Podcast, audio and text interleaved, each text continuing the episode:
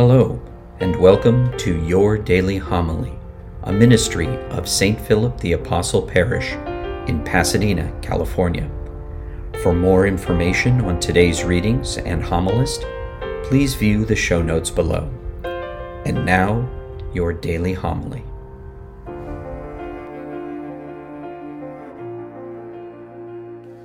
The Lord be with you. A reading from the Holy Gospel according to Matthew. When the Magi had departed, behold, the angel of the Lord appeared to Joseph in a dream and said, Rise, take the child and his mother, flee to Egypt, and stay there until I tell you. Herod is going to search for the child to destroy him.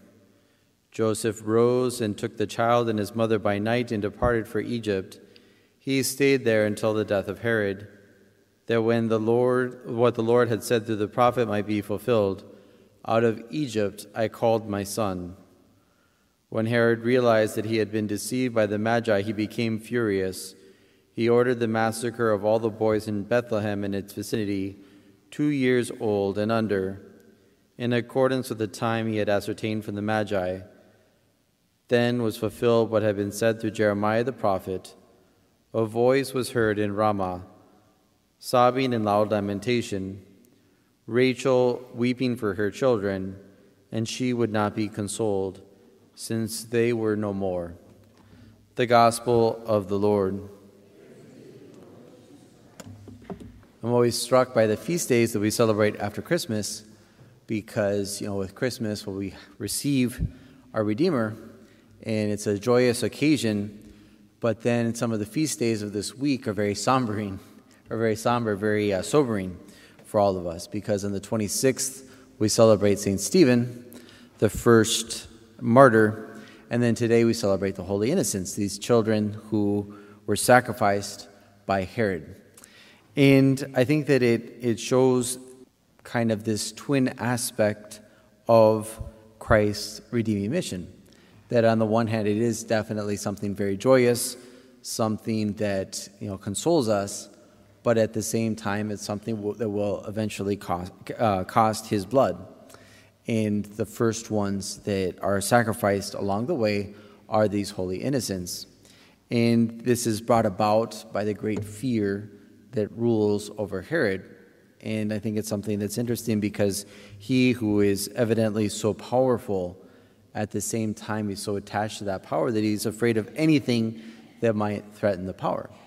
And it seems very counterintuitive to be killing these, these children to make sure that there's no way that a new king can arise and that he wants to make sure that he's holding on to his own power. But so often that is the way of our world, and, and too often the innocence of children is sacrificed so that the powerful can hold on to their power. And we see the risk of the Holy Family, and we see the, uh, the providence which leads uh, Joseph to take the Holy Family and flee into Egypt. You know, it's, it's, it's the greatest adventure story ever told, and with no lack of even the moments of action. In all of this, you know, as we're living through Christmas, well, it, it brings us to reflection and to realize what our salvation cost God. You know, it, it, obviously, He's all powerful and all good, and at the same time, He decides to suffer for us.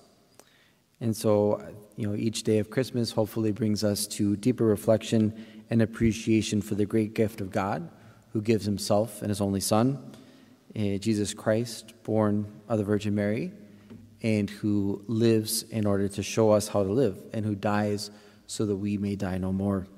So let this Christmas season that we're continuing, this week of Christmas especially, help us to uh, understand more deeply the mystery of Christ, who was born in a manger, who grew up and suffered and died for, for us for our sins, so that we may be brought into everlasting life.